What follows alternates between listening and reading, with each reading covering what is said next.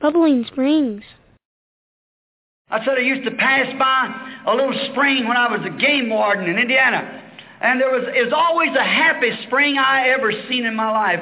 Great springs in Indiana. They bubble up with that fine, cold water of limestone water. And one day I sat down by the spring to talk to it, just like I guess that Moses would have sat to the burning bush to speak with it. And I said, Little spring, what makes you so happy that you're bubbling all the time?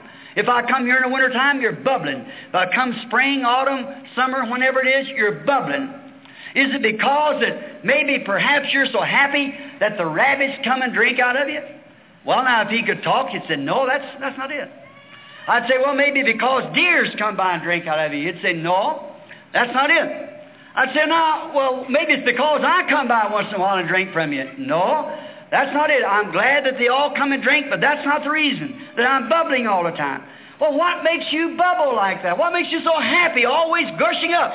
If he could talk, he'd say, It's not me, it's something behind me pushing me. That's the way it is with a Christian experience. It isn't something that you're trying to work up, it's something behind working in you. It's eternal life that's moving up, gushing up, like a, as he told the woman at the well, it'll be wells of water springing up into eternal life.